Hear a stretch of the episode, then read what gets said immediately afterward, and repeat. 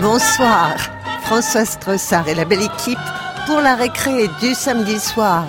Alors vous dînez ou vous montez le galibier sur votre vélo d'appartement, branchez les papous et tout vous paraîtra encore plus agréable.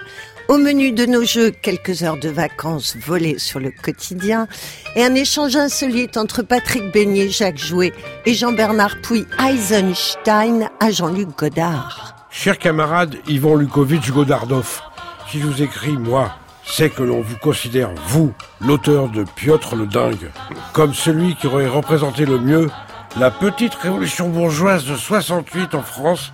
Ce n'est pas rien.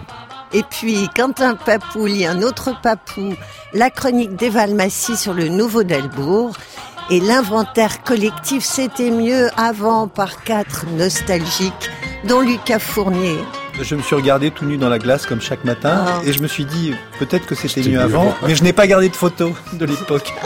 Et pour conclure ce jeudi samedi, la textée de Jacques Jouet.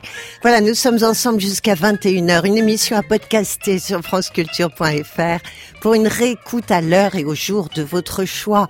Merci de votre fidélité amicale.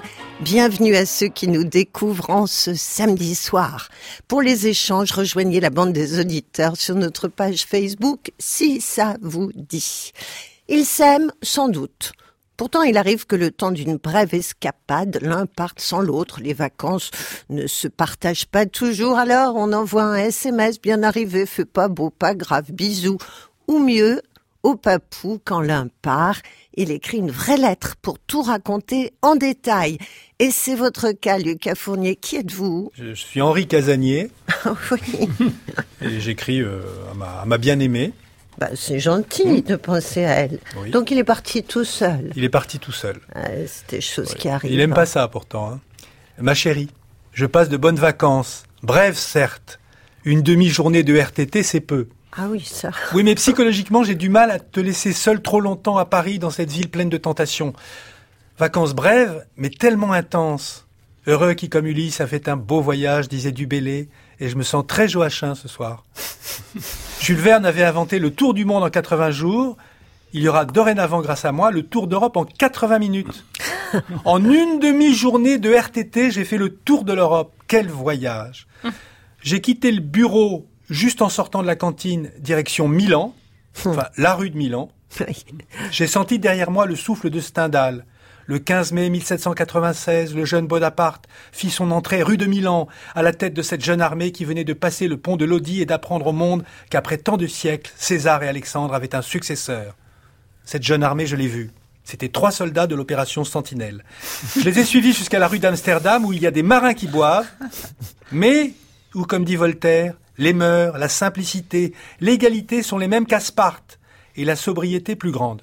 Enfin, tu parles d'une sobriété, j'ai compté quand même pas moins de six bistrots dans cette artère batave. Alors j'ai payé un coup aux soldats de Sentinelle. La rue de Moscou débouche à l'angle du café. Ah, rue de Moscou, la rue des mille et trois clochers de Sandrard. Mais ce qui clochait justement, c'est que des clochers, je n'en ai pas vu. Mais en remontant vers la rue de Saint-Pétersbourg, on a tous en nous quelque chose de Nicolas Gogol, j'ai vu la perspective, peut-être pas Nevsky, mais au moins exquise, qui donne sur la place de Dublin. Dublin, oui, et là j'étais chanceux. Il y avait une pharmacie, comme celle de Jean de Dublin, où Léopold Bloom va acheter son savon. Du coup, j'ai acheté un gel douche. Je me suis senti Joyce, enfin Joyce. Alors j'ai poursuivi vers la rue de Bucarest, et Apollinaire a raison. La rue de Bucarest est une belle rue où il semble que viennent se mêler l'Occident et l'Orient. Il y avait une crêperie normande et un kebab. L'Occident et l'Orient, j'ai goûté les deux. Déjà, je fus rue de Constantinople, mais qui convoquait? Théophile Gautier, Nerval, Lotti. Quelle étrange rue que la rue de Constantinople, splendeur et misère, les larmes et la joie, beaucoup plus que n'importe où ailleurs, comportement arbitraire. Je le confirme, une agente de la ville de Paris mettait des contraventions uniquement aux voitures noires. Je lui ai dit que c'était arbitraire. Elle m'a dit arbitraire, arbitraire, est-ce que j'ai une gueule d'arbitraire? Je n'ai pas répondu.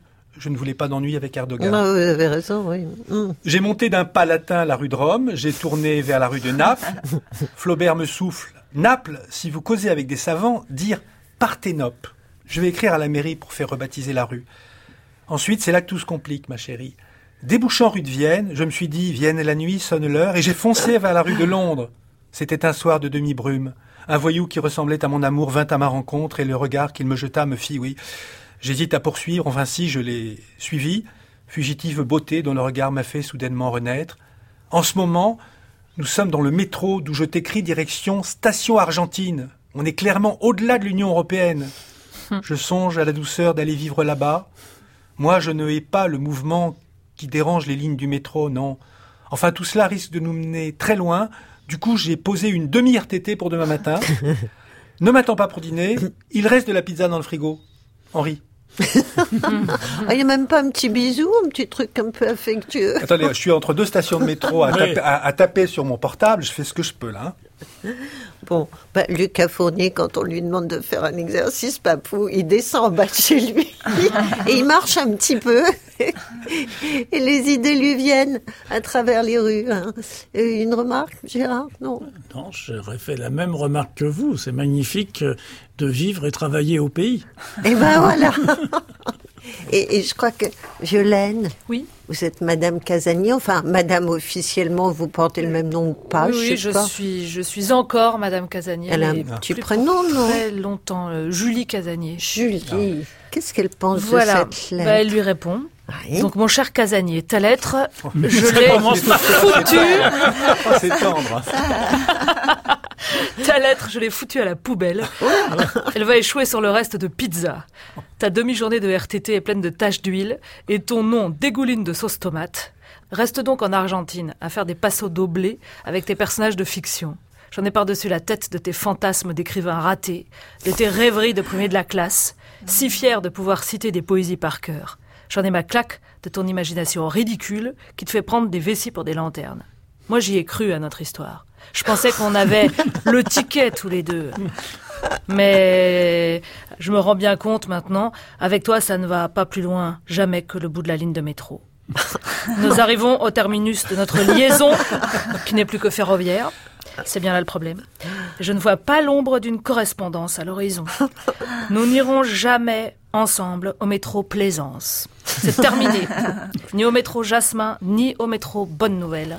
Toutes sortes de choses complètement étrangères à ta psychologie étriquée. Tu portes bien ton nom, Casanier, je te le laisse. Je te souhaite un bon voyage dans les méandres nébuleux de tes ratiocinations littéraires. Peut-être nous croiserons-nous un jour au métro glaciaire. Je ne te dirai pas bonjour. Signé ton ex, bien heureuse de l'être. On, on sent quand même qu'il y a eu pas mal d'années entre eux. Vous comprenez pourquoi je voulais pas la laisser toute seule. Ah bah oui, Ah, bah bah oui. Enfin, il a l'air tout déconfit quand même. Il y avait un, il y avait un reste d'amour de son côté, à mon avis, mais un reste, comme vous avez dit, ça finit à la poubelle. Voilà. C'est la première lettre qu'elle m'envoie en 20 ans. Non. Si.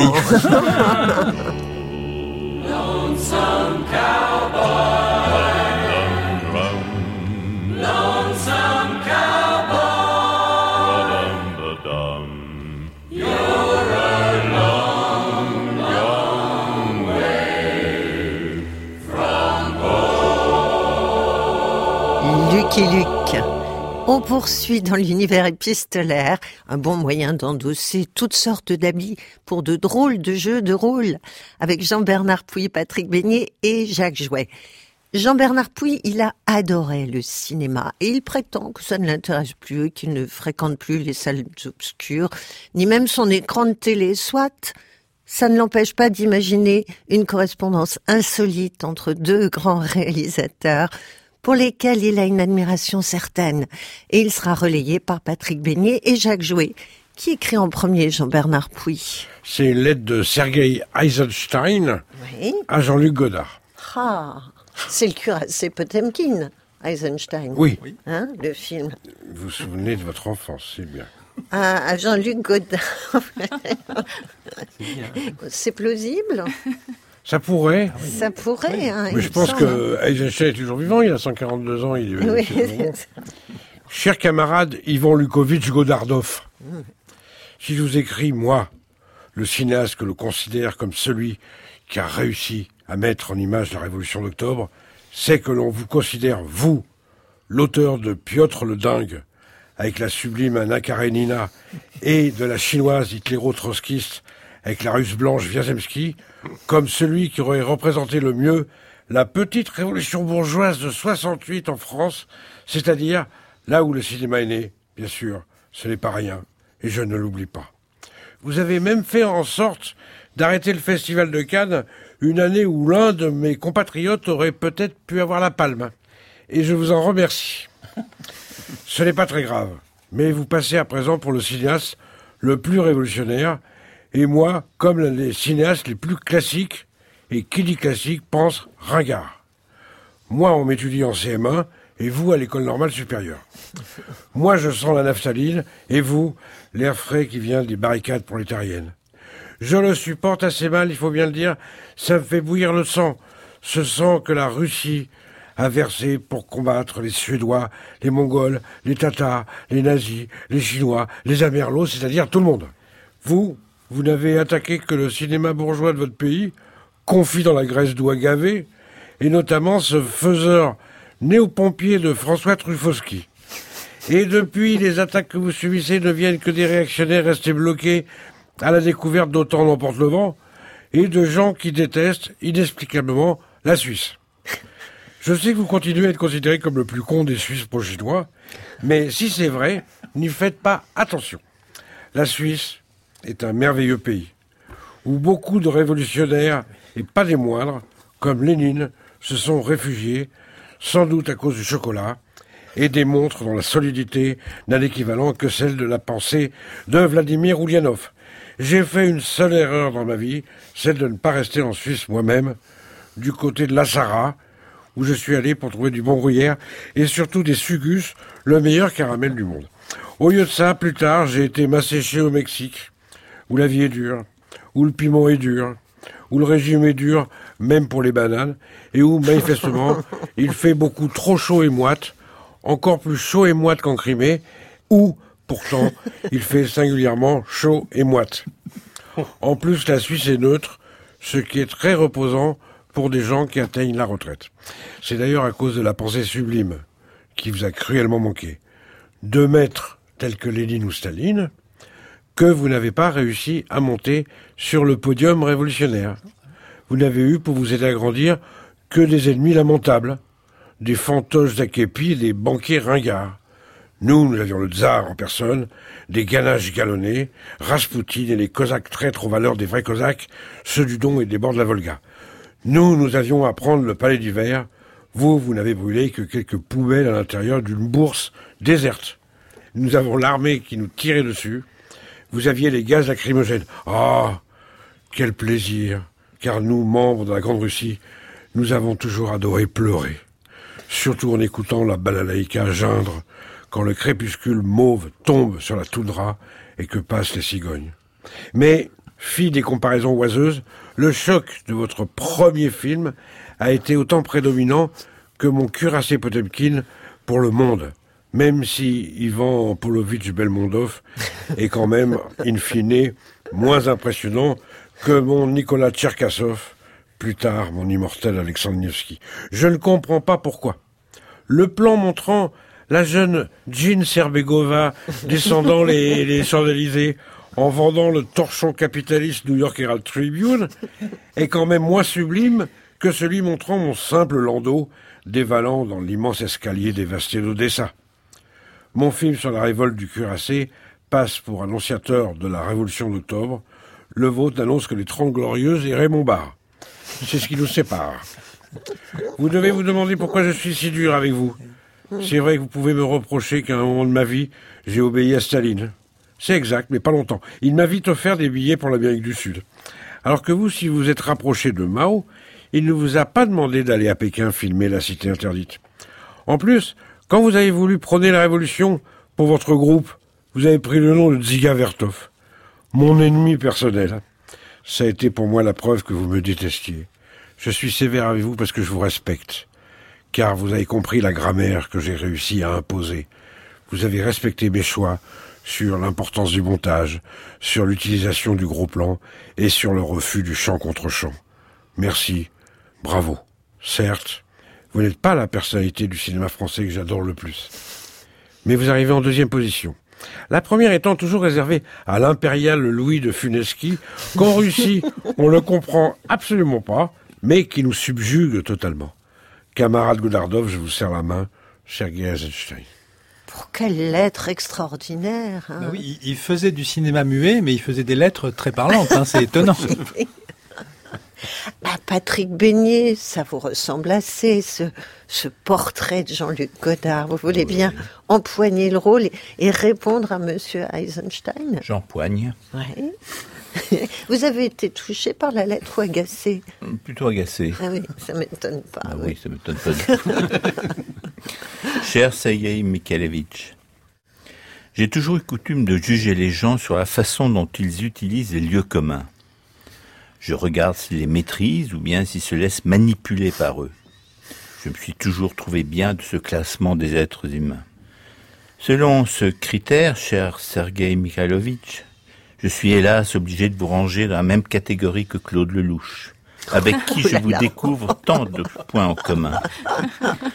Vous aimez les lieux communs, mais c'est pour vous y vautrer.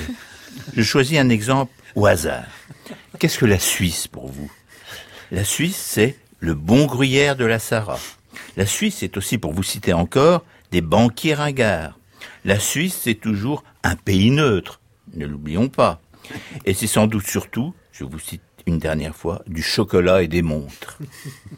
Vous me direz que dans le domaine de l'horlogerie, vous m'avez épargné le coucou. C'est déjà beaucoup, je dois peut-être m'estimer heureux. Mais tout de même, la Suisse, c'est bien autre chose, Sergei Mikhailovitch. Il y a les lacs, il y a les montagnes, il y a Roger Federer. Si jamais vous vrai si jamais vous m'écrivez encore, tâchez de vous améliorer de ce côté, cher grand homme, helvétiquement vôtre. C'est très bien envoyé, ça, Patrick Beignet. Il ne s'en remettra pas. À mon avis, euh, oui, une réaction d'Eisenstein Euh, je suis complètement d'accord, mais il n'y a pas de carte postale de Roger Federer encore. D'abord, on dit pas Roger, on dit Roger. Roger, que- mais pourquoi en Suisse on dit Parce que Roger sa maman lui a donné un prénom américain, Roger. Ça c'est bien suisse, ça. Tiens. Alors on a un autre intervenant parce que il a été question quand même de Louis de Funès dans cette histoire avec Eisenstein. N'est-ce pas, Jacques Jouet? Oui, oui, il a été question de Louis est-ce que vous êtes le grand, l'immense Louis de Funès? Le grand, je sais pas, l'immense, je l'ignore. Mais je suis Louis de Funès, oui. ben, Enchanté. Un, Respect. un tout petit moment. Et alors, vous écrivez à qui? Ben, J'écris à Jean-Luc Godard, figurez-vous. Ah, ben, Patrick Beignet, cela vous concerne. Mais je n'avais pas connaissance de la lettre que Jean-Luc Godard a, Non, a bien écrite à Eisenstein, Non, je non. Oui. Cher Godard, je m'adresse à vous. Il y a une raison. Je vais vous la dire. J'ai un rêve. Je veux tourner avec vous. J'ai vu à bout de souffle. Ça me l'a coupé. Vraiment. J'ai une idée. J'ai un projet. Eisenstein. Il m'admire. Il vous estime. On me l'a dit. Il n'y a que trois révolutionnaires. Lui, moi, vous. Réunissons-les. Réunissons-nous. Réunissez-nous. Syracuse. J'aimerais tant voir Syracuse. Réunissez-nous. Personnage. Une scénariste. Moi, je suis son mari. J'ai pas de métier. Il y a un tournage. Le réalisateur, c'est Eisenstein. En personne. Il tourne l'Iliade. La productrice est américaine. Elle est riche. Elle a une belle maison. Elle a une belle auto. Elle me pique à ma femme. Ma femme, je la méprise. Elle me tape sur les nerfs. À me demander si j'aime ses biceps, si j'aime ses cuisses, si j'aime ses genoux. Il tourne l'Iliade, en noir et blanc. Eisenstein. Ma femme ne le comprend pas. Moi, je mets des perruques, je bouquine tout nu sur la terrasse. La productrice fait le disco-ball avec une boîte à film. On parle cinq langues. Godard, vous jouez dans le film, un tout petit rôle. L'assistant, Godard. L'assistant d'Eisenstein. Oh, je vois ça d'ici. Je meurs à la fin. On le fait, Godard? Allez, on le fait. Et si c'est pas l'Iliade, on fait le capital.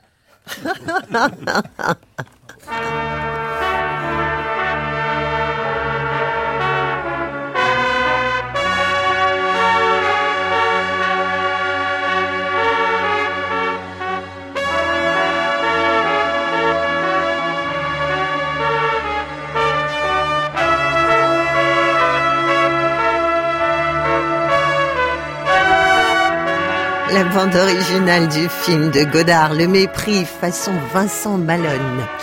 Quand un papou lit un autre papou, alors les papouilles sont à la fois écrivains et grands dévoreurs de livres, et quand ils aiment, ils partagent leur plaisir de lecture. Eva Almassi, comme nombre de papous, a lu le nouveau roman de Patrice Delbourg avec bonheur, une douceur de chloroforme, publié au Castor Astral.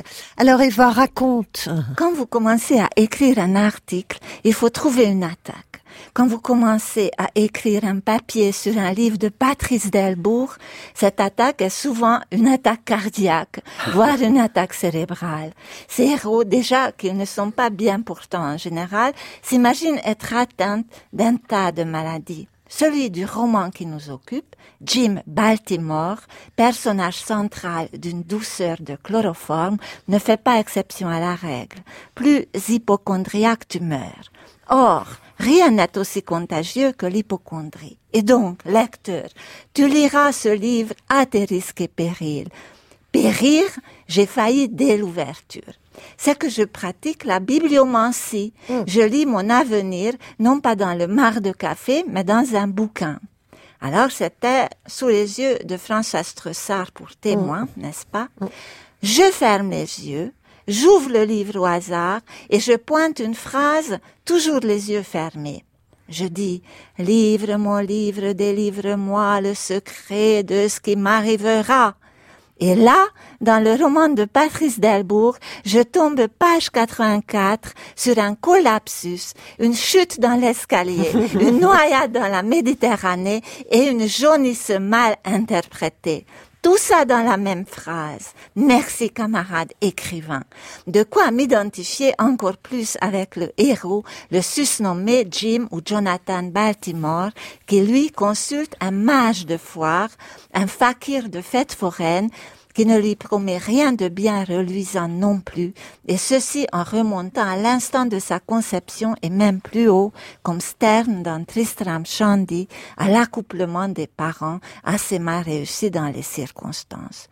Remarquez, dès le titre on est prévenu, une douceur de chloroforme. Est-ce de bon augure? Sachant que les mêmes mots vont clore le roman, allez-vous craindre le pire? Mais non, vous n'y êtes pas. Dans le roman, ce qu'il y a de meilleur, c'est le pire. Le pire magnifié, le pire scruté, sous toutes les coutures, dépeint sous toutes les lumières, les 150 nuances du crépuscule d'une existence humaine. Depuis le livre de Job, vous n'aurez pas lu de lamentation mieux écrite. Voyez-vous, ça ne m'étonne pas. C'est le Job, pardon, le Job de Patrice Delbourg. Il est poète. On est à Paris, le Marais, le quartier de l'Horloge, la Tour Saint-Jacques, la place des Vosges, la rue aux ours, la pointe de l'île de la Cité. Ce rêveur qui arpente le cadastre en tous sens, de loin, vous le prendriez pour l'auteur lui-même. Ils ont le même chapeau, un chapeau de feutre taupé, et pas mal d'idées en commun sous le chapeau. Ils aiment les mêmes vins, les mêmes écrivains. Ils partagent surtout leur détestation. Lui censé être atteint d'une maladie rare qui l'empêche de ressentir la douleur, en fait ressent tout et entre deux flashs d'infos tragiques et sanglants qui lui apprennent ad nauseam que le monde n'est pas mieux loti que lui, ce flâneur en désarroi sur les boulevards de la déglingue, le cœur pendu comme une ampoule nue dans la poitrine creuse, se prépare très activement à devenir un gisant convenable homme sans cavité, dans son costume de dimanche, il croise parfois une passante joliment vertébrée ou parmi les belettes aguicheuses des galeries marchandes, une petite tueuse à badge. Il n'en faut pas plus pour entrer dans le coma des mortels entre deux visites du cimetière pour faire ses exercices de stèle, puis choisir ses insustes dans son silo habile. Le personnage Baltimore use de formules comme Delbourg en personne. J'espère que c'est pas Kif Kif Bourrico quand même, car Baltimore croit, à tort en ce qui me concerne, que les femmes exècrent en général les calembours et homophonies approximatives, indice d'un auto-érotisme malotru. D'ailleurs, il est beaucoup question de plaisir solitaire ou de plaisir tarifé et donc solitaire encore plus. Il y, a, il y, a, tous les grands thèmes de Delbourg dans ce livre, il faut bien le dire. Surtout, ne rien mettre de soi-même dans une aventure d'écriture, avertit l'auteur, mais il échoue bien sûr pour notre plus grand bonheur. C'est qu'il est poète, on l'a dit, et généreux dans ses ivresses textuelles, un poète Sherazade, quoi, et qui ne peut s'empêcher de donner et de donner beaucoup. Personnellement, je m'abonne à sa chaîne météo. Pour son bulletin du jour, écoutez-le. C'est l'automne, saison inquiète au bord des ténèbres. Un pâle soleil enroué a déjà du savon dans l'œil. Sous les nuages d'un gris laiteux, dans le frisli d'une brève averse, la place de la Bastille s'éclaircit la gorge. Un éclair en italique zèbre la carotte du bar tabac. Un ciel ras et sourd plane sur les trottoirs. Question crève-cœur, c'est tous les jours dimanche. Atmosphère, atmosphère. Est-ce que Patrice Delbourg a une gueule d'atmosphère? Oui, assurément. Une gueule, une plume Tout le monde surtout. acquiesce autour de la table. Une gueule, une plume surtout et un vocabulaire somptueux. Il devrait payer une taxe de luxe hein, si ça existait encore. Lui qui n'aime que Jules Laforgue, Tristan Corbière et autres Darien, Bernanos, Léon Daudet, Alphonse Allais, il va m'assassiner pour la comparaison. Mais c'est beau et paradoxalement nostalgique dans ses errances, comme un Modiano qui aurait avalé un dictionnaire. À lire Une douceur de chloroforme de Patrice Delbourg au Castor Astral.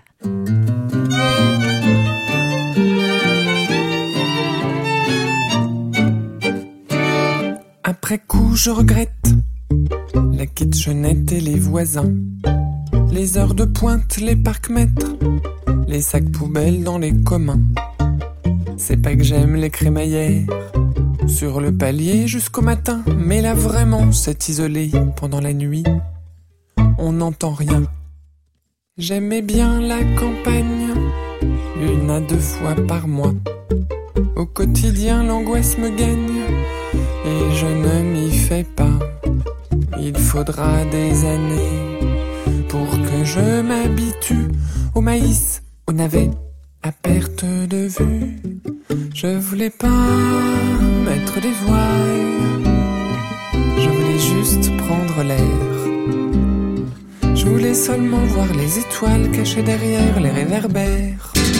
D'accord, on a de l'espace, on pourrait même avoir un chien. On a l'air pur, le cul des vaches, le chant du coq au petit matin. Avec un tigre et un babouin, on pourrait peut-être ouvrir un zoo, mais à tout prendre, je préfère le poisson rouge et le hamster. Moi je te parle de retour aux sources, d'autonomie, de potager. Je te réponds, pour la moindre course, faut compter deux heures de trajet. Mais j'en rêvais depuis tout petit, moi, de faire comme les vrais agriculteurs. Donc t'as revendu les VTT, maintenant faut tout faire en tracteur. Je voulais pas mettre les voiles. Très bien mon tracteur.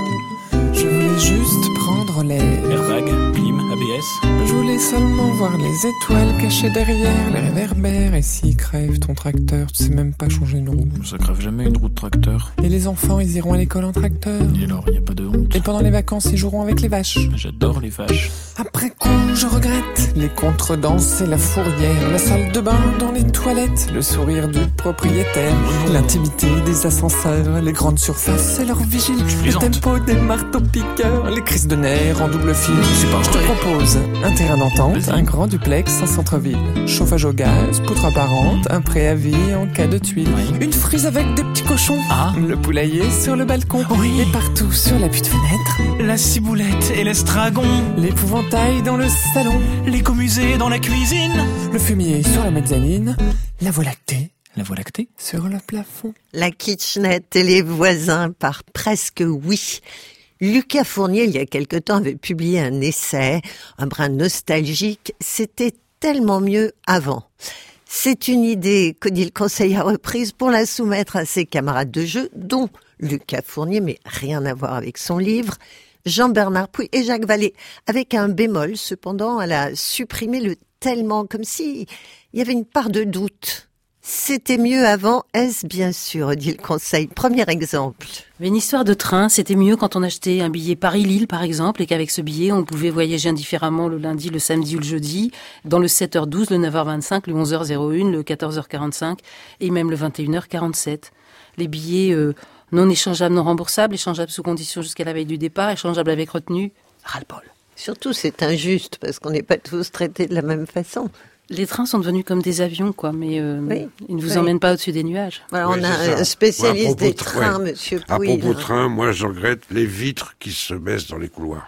Ah oui. Ah, ça c'était quand même formidable, surtout l'été. On Avec prenait les gens, des escarbilles. les gens décoiffés, les escarbilles dans l'œil, mais surtout les bonnes odeurs de thym ou de marée quand on arrive à destination. Ça, ça réveillait tout le monde. Lucas. C'était mieux avant quand on circulait sur des routes à trois voies. Là. Celle du milieu était celle des intrépides et des rapides.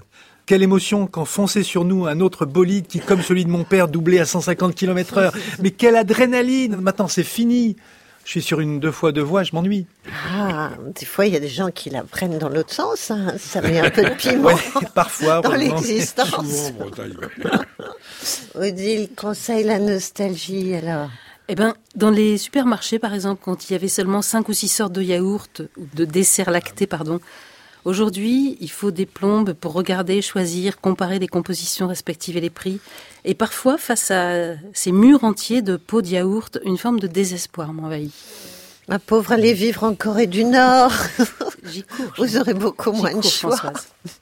Lucas. C'est la même chose avec le film du dimanche soir, Ah, qui était unique sur la première chaîne. oui. Alors, en ce temps-là, la France était divisée en deux. Ceux qui avaient vu le film parce qu'ils avaient la télé et ceux qui auraient bien aimé voir le film mais qui n'avaient pas la télévision. Ça faisait un sujet de conversation unique le lundi matin dans la cantine, dans les cours de récré. Aujourd'hui, avec 248 chaînes, Netflix, les replays, il y a 785 000 sujets de conversation le lundi matin. Et on se parle plus, Et finalement. on se parle plus. Mhm. Moi, Jacques. je regrette les autobus à Impérial où l'on pouvait sauter en marche.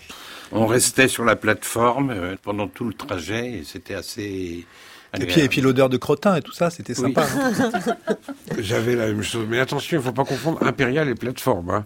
Impérial, c'est le toit. Oui, mais. Alors sauter du toit, même euh, Là, c'est non, non, mais c'est hein. c'est des plateformes. les plateformes. Ah oui, on pouvait courir derrière, monter. Oui, Mais c'est des regrets d'enfance, tout ça. Vous n'avez pas des regrets plus récents, je sais Mais pas, non, pas des regrets hein. de Non, l'an non, 2000. Non, il n'y a pas Non. très très très longtemps qu'on réfléchit. Non, mais Ouais. les autobus à plateforme, c'est quand même très ancien. Oh, euh, Et JB aussi est très oui, ancien. Je suis très vieux, c'est ça le problème.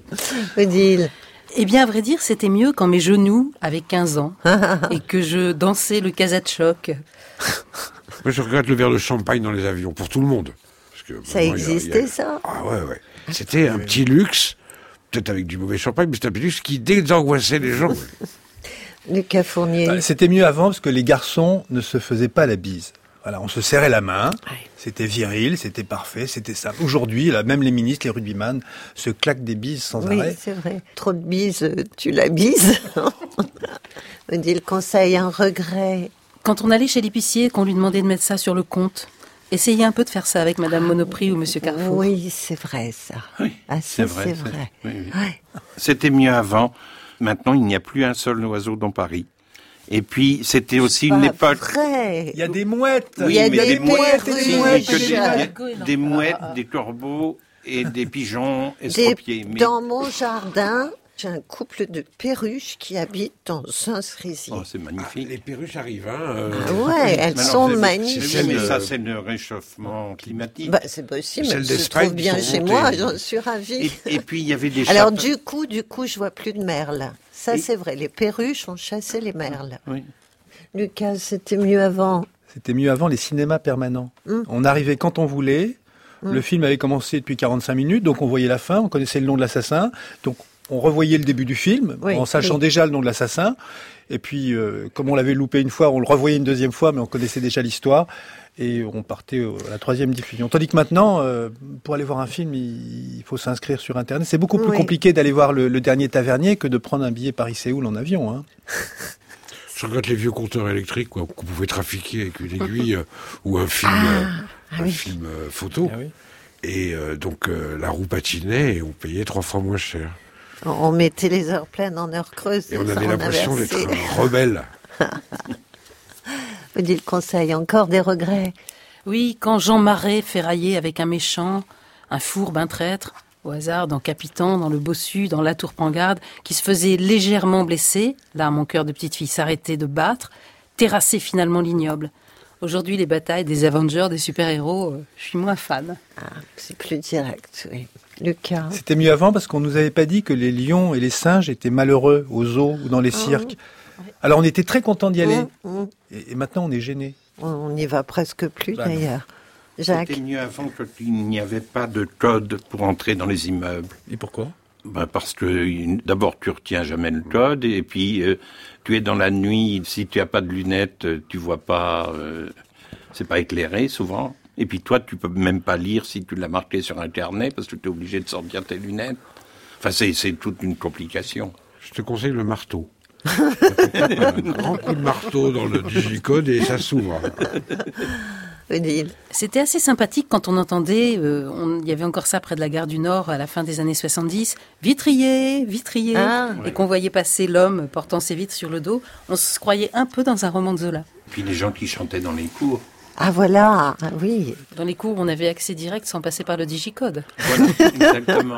Mais Rémoulin, il passait encore l'année dernière chez, euh, dans le C'est quatrième vous dans le quartier. Ouais. Oui, Parce que les vieux métiers reviennent aussi. Lucas Fournier, c'était vraiment mieux avant. Bah oui, par exemple, à l'école, à l'école, Oui. chaque année, on nous faisait une cutie. Et ça, c'était formidable, une cutie. Un docteur venait, Oui. il vous faisait deux incisions sur le bras pour voir Oui, si vous oui. n'étiez pas malade.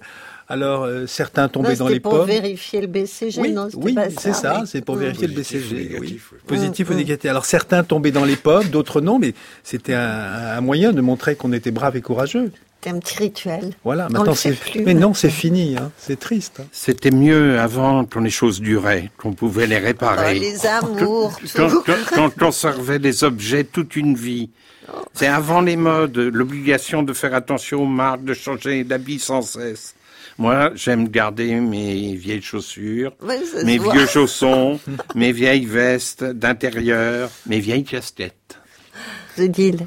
Oui, c'était bien quand on allait pendant les vacances chercher le lait à la ferme, dénicher les œufs dans la paille, regarder naître les petits cochons euh, et téter les veaux. Caroline à la ferme, Mais bonjour. il faut croire, il faut croire que c'était Martine en vraiment mieux. vacances. Il faut croire que c'était vraiment mieux puisqu'on y revient. Mais c'est marrant parce que moi j'ai l'impression de pas avoir vécu la même époque que vous.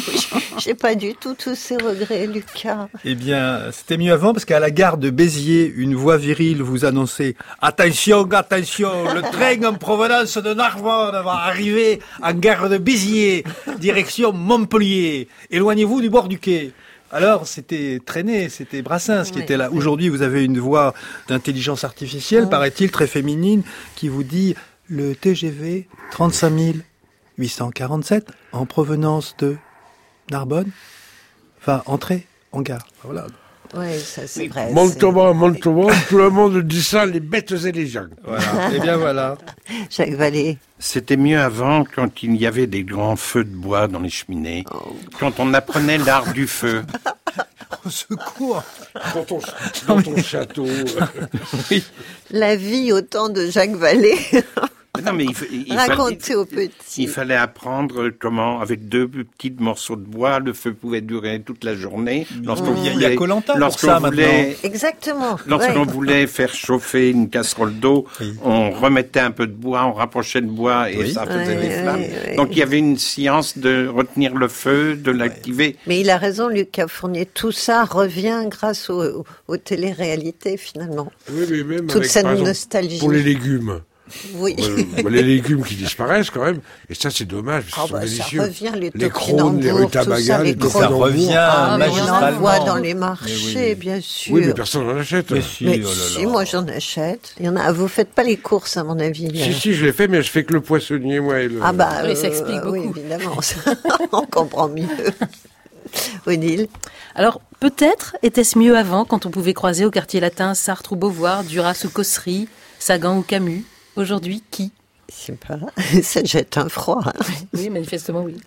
Lucas. Je me suis regardé tout nu dans la glace comme chaque matin Ah. et je me suis dit peut-être que c'était mieux mieux avant, avant. mais je n'ai pas gardé de photos de l'époque. Vous voyez, Odile Conseil, vous avez semé comme ça, lancé un, un petit sujet euh, d'inventaire qui se révèle être une grande chose. Une grande vague de nostalgie, manifestement. Ah, chez immense. C'est pas de la nostalgie. Ah bah si, quand la même. recherche Ah du temps bah, perdu c'est- absolu. Oui, Voilà. absolument. C'est du Proust plus plus plus. Mais Proust, c'est quelqu'un de bien quand même. When somebody thinks you're wonderful, what a difference in your day. Seems as though your troubles disappear like a feather in your way.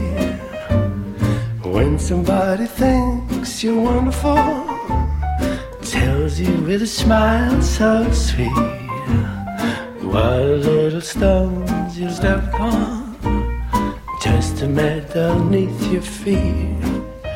Le wonderful Brian Ferry. Vous écoutez Des Papous dans la tête sur France Culture au micro Françoise Trossard et la bande des Papous du samedi soir. À suivre une page de pub et la textée de Jacques Jouet pour Eva Almassi et Patrick Beignet. C'est une pub, oui, mais différente, culturelle forcément, et décalée.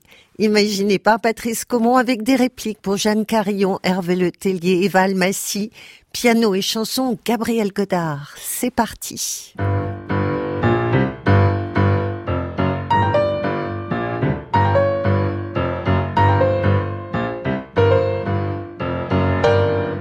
Adorez regarder les grandes séries télé américaines. Mais votre série préférée, plus dépaysante que Lost, plus violente que 24 heures, c'est Candy, dont la saison 1 a battu des records d'audience. Alors ne manquez pas le premier épisode de la nouvelle saison. Soyez candidat pour Candy 2, réalisé par Airvolt Senior et produit par les studios Vernet Bros.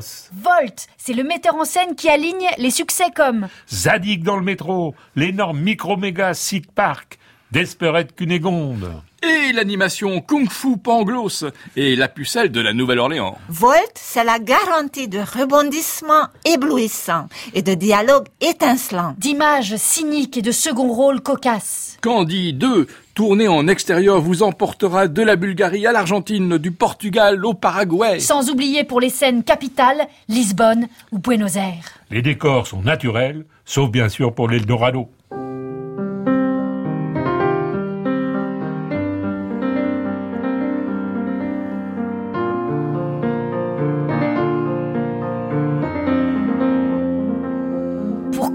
Buzz sur cette série déjà culte, Volt a pété les plombs.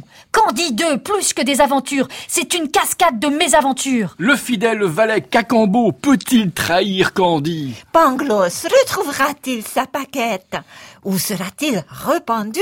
Quel tremblement de terre ou quel tsunami pour illustrer la charité divine. La fraîche et grasse Cunégonde va-t-elle perdre sa deuxième fesse? Combien d'amants pervers trousseront son lin blanc pour abuser de sa probité candide? Candy 2, c'est une histoire de crime et de sexe, de fric et de vol, mais surtout de scoumoun. C'est Tintin au pays des injustes et des intolérants. Une odyssée dans la mouise, Un monde d'inquisition et de fanatisme. d'autodafé et d'autotamponneuse. Espérons qu'à la fin de la saison 2, Candy retrouvera l'Éden de son jardin et son potager bio. Car la morale de Candy 2, c'est pas celle d'Homeland, c'est celle de Jardiland. Mieux vaut souvent se taire et ne rien dire du tout. Un mot de trop, c'est trop à tous les coups. Si tu n'es pas Voltaire, c'est fou ce qu'il tolère. Et sans colère, il laisse braire les fous. Dieu soit loué, loué, mais plutôt en silence. Il est doué, doué pour la tolérance. Monsieur Arouet est roué tout court quand il pense. Faut pas jouer avec la violence. Dans son fauteuil, Voltaire joue à Candide Crush. Évidemment, dans le rôle de la blonde, on a la Cunégonde de Leibniz. L'harmonie universelle tourne comme un lave-vaisselle. Mieux vaut penser le rien que de penser le tout. Lis ton Candide ou bien le Parménide? Le sage en son jardin relira l'Énéide. Dis donc, dit-on, ne pleure que pour vous. Dernière séquence de ce numéro des papous dans la tête sur France Culture, la textée de Jacques Jouet, une sorte de dictée mais pas scolaire, puisque les mots dictés ne seront pas ceux du texte choisi. Quant aux pseudo-élèves, Eval Massier Patrick Beignet, eh bien ils écriront ce que les consignes de Jacques Jouet leur suggéreront. À chacun sa personnalité, son imagination, leurs textes ne seront pas les mêmes, mais il devrait y avoir entre eux, avec celui choisi par Jacques Jouet, une certaine parenté. Première partie, votre feuille de route, Jacques Jouet. Combien de consignes à peu près Il y en a huit. Oui, c'est bien, c'était ma bien. demande. Je vous remercie de l'avoir exécutée. Allez, on découvre. La première consigne concerne le titre. Vous devez titrer en alcool et en poésie tout à la fois. Ah oui, c'est un- des degrés, c'est ça Non Enfin, je me Ah, permets ça, de poser une question, non, moi là, je je peux pas en davantage. Oui, Vous devez bien. titrer en alcool et en poésie tout à la fois. C'est facile. Sûrement. Quand on le fait pas, Minet. Ensuite, Le premier vers du poème est un alexandrin passablement ferroviaire qui donne un bon conseil négatif à celle qui ne part pas. ça fait image, hein, Clémentine Ah oui, ça, on s'y voit déjà. Oui.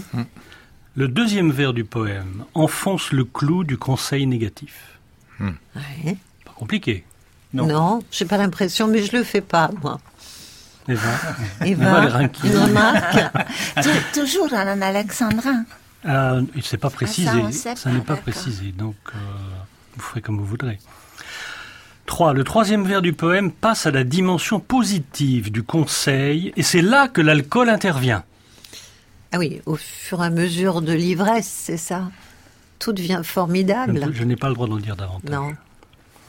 Quatrièmement, le quatrième vers du poème est un alexandrin passablement ferroviaire encore. Cinquièmement, le cinquième vers se complaît brièvement à la métaphore alcoolique. Sixièmement, le sixième vers file la métaphore précédente en y ajoutant une comparaison empruntée au corps de la personne qui est conseillée, Qui est conseillé. à qui on donne le conseil. Ah oui, oui, oui. C'est pas très compliqué, hein, vraiment. Non, non, oui, c'est trop facile. Excusez-moi, mais enfin. Euh, septièmement, et c'est la huitième consigne puisque j'ai compté le, le Le titre, titre, comme la ouais, première. ouais. Les septième, huitième et neuvième vers du poème, Ah. assez brefs, creusent cette comparaison, sachant que les huitième et neuvième vers doivent rimer entre eux. Ça va, ça paraît très sympathique à faire, non? Qu'est-ce que vous en pensez, Patrick Beignet? Ça me paraît très sympathique. D'accord, Eva Almassi. J'ai un tout petit vocabulaire alcoolique. hein, c'est- Ah, bah, Ah bon peut-être Patrice Delbourg pourra, vous glisser des tuyaux. Vous couperez ça, s'il vous plaît. Les cirrhoses, elle a vécu ce que vivent les cirrhoses. Amusez-vous. Bien. Santé.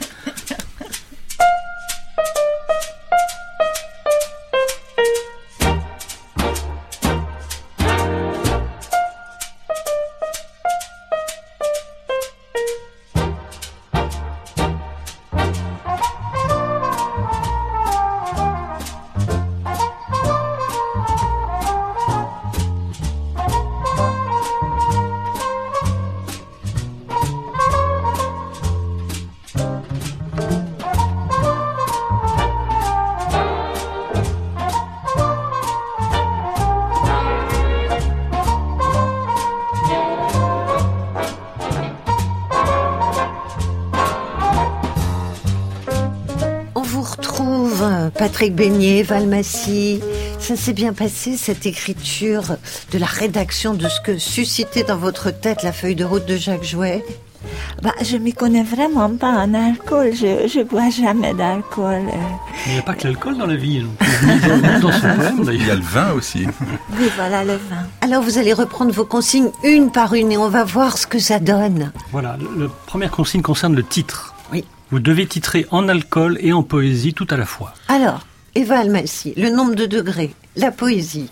Ah, mais je, vraiment, j'ai séché là-dessus. Alors, comme on est dans les trains, j'ai marqué le 20h20. Comme ça, j'ai deux fois 20, ça rime, c'est de la poésie, et puis c'est homophonique, voilà. Ah oui, et c'est du 20 degrés, c'est déjà assez costaud, non? Ah, c'est plus du vin, là. C'est plus du vin, c'est de l'alcool. C'est un vin cuit. Oui, il y a un petit rapport, point de jonction. Ouais. Ouais, bon, d'accord. Et avec Patrick Beignet, ça donne quoi? Ça donne Anna et son cognac. Anna et son cognac. C'est très poétique, il n'y a pas le nombre de degrés? Oh, bah, il n'y a pas forcément besoin de Ça, degrés c'est stupéfiant parce que j'ai voulu faire d'abord Anna et sa vodka en bon? pensant à une certaine Anna à cause du train. Oui. Mais je, je suis partie dans une autre direction. Bon, alors chacun a ses rails qu'il suit. Et ensuite? Le premier vers du poème est un alexandrin passablement ferroviaire qui donne un bon conseil négatif à celle qui ne part pas. Alors, Eva Almassi, Inutile d'agiter votre beau mouchoir. conseil à celle qui ne part pas. Oui, pas forcément Alors, négatif, avez-vous là, dit. on est extrêmement proche de- du C'est poème. vrai Ah oui, là. Ah oui, et pourtant vous n'avez rien deviné, Eva. Moi, je suis consterné par la proximité. Ah de bah cette oui, mais c'est parce que vous avez texté merveilleusement. On va voir si Patrick Beignet est aussi proche. Mais moi, j'ai été me promener dans la cervelle euh, d'Eva. Ah bon? Et donc? Non, ne te jette pas sous le train, belle Anna. Ah, mais C'est encore plus radical. Ah, mais j'aurais pu faire la même chose. Mais tu stupide. n'as pas fait. Mais je l'ai pas fait. Et tu le regrettes. Non, Ensuite, Non, là, c'est un début tragique qui ne concerne pas ce poème. poème. Mais bon. Mm. Le deuxième vers du poème enfonce le clou du conseil négatif. alors, ce mouchoir, Eva. Bah, votre beau mouchoir brodé. Ah bah oui, c'est Ouais. très bien. C'est toujours plus joli d'agiter un mouchoir brodé que un mouchoir à carreaux, non? Bon. Oui, là, là, elle va gagner du temps, là. Mais c'est bien, ça va, Un petit bien. peu. Bah, j'ai enfoncé le clou. Alors, avec Patrick, elle ne s'est pas jetée sur les rails, mais Non, pas sous la locomotive. Il y, a- Ça- il y avait donc une locomotive. dans oui, ce ça renchérit bien. Toujours une proximité ou pas de proximité avec le texte original? Oh, c'est quand même pas mal. hein. Pas mal. Ouais, oui, Les deux? Vous verrez. Ouais. Le troisième vers du poème passe à la dimension positive du conseil, et c'est là que l'alcool intervient. Eva. Buvez un coup et séchez vos larmes. Bah oui, et en plus, elle a un mouchoir pour le faire. On va mieux Patrick dire séchez vos larmes et buvez un coup, mais bon. Non, dans cet ordre-là. ou- Vous trouvez non, ça non. plus joli Non, mais je préfère me sécher mes larmes avant de boire. En Ah oui, mais- d'accord. Oui, c'est Non, non, vrai. c'est le vin. D'abord, je voulais, en plus que ce soit le vin même qui assèche les larmes, Mm. euh, comme une relation de cause à effet, mais j'avais du mal à... À concilier les deux. Ouais. Patrick Beignet. Moi, je suis beaucoup plus simple Oui. et plus direct. Bois plutôt un bon cognac, Anna. C'est mieux que de se jeter sous la locomotive, c'est vrai, vous avez raison. Mais tout ça est très proche, hein, c'est Oui. très bien. Le quatrième vers du poème est un alexandrin passablement ferroviaire encore. Alors, Eva Almassi Nul train qui ne revient, nulle peine qui ne s'oublie. Oui, bon, il y a le train, il y a, il y a presque le bruit des roues dans le rythme du verre, non? Je, je voulais Oui, exactement N'exagérons faire... pas. quand même. Je- J'aurais, aimé, s'il fallait pas conseiller, juste Alexandrin Ferroviaire, j'aurais fait ça. Ch- ch- ch- ch- ch- Ah voilà, ch- ch- ch- oui, ça y était. oui. On pourrait appeler ça une Plus variante. Patrick Beignet. Anna, pas sur les rails. Anna, pas sous le train. Mais il va la sauver. Il va y arriver. Je n'insiste pas, mais c'est là aussi le rythme du train. Ah, exactement, oui, oui, oui, on entend la locomotive de Santa Fe. C'est un côté Far West. Anna Karenine ne se passe Ou pas. Anna Moscou, Karenine, ah oui, à évidemment. Moscou, oui. en gare Ah, vous Moscou. pensiez à Anna Karenine, je ne vous avais pas vu.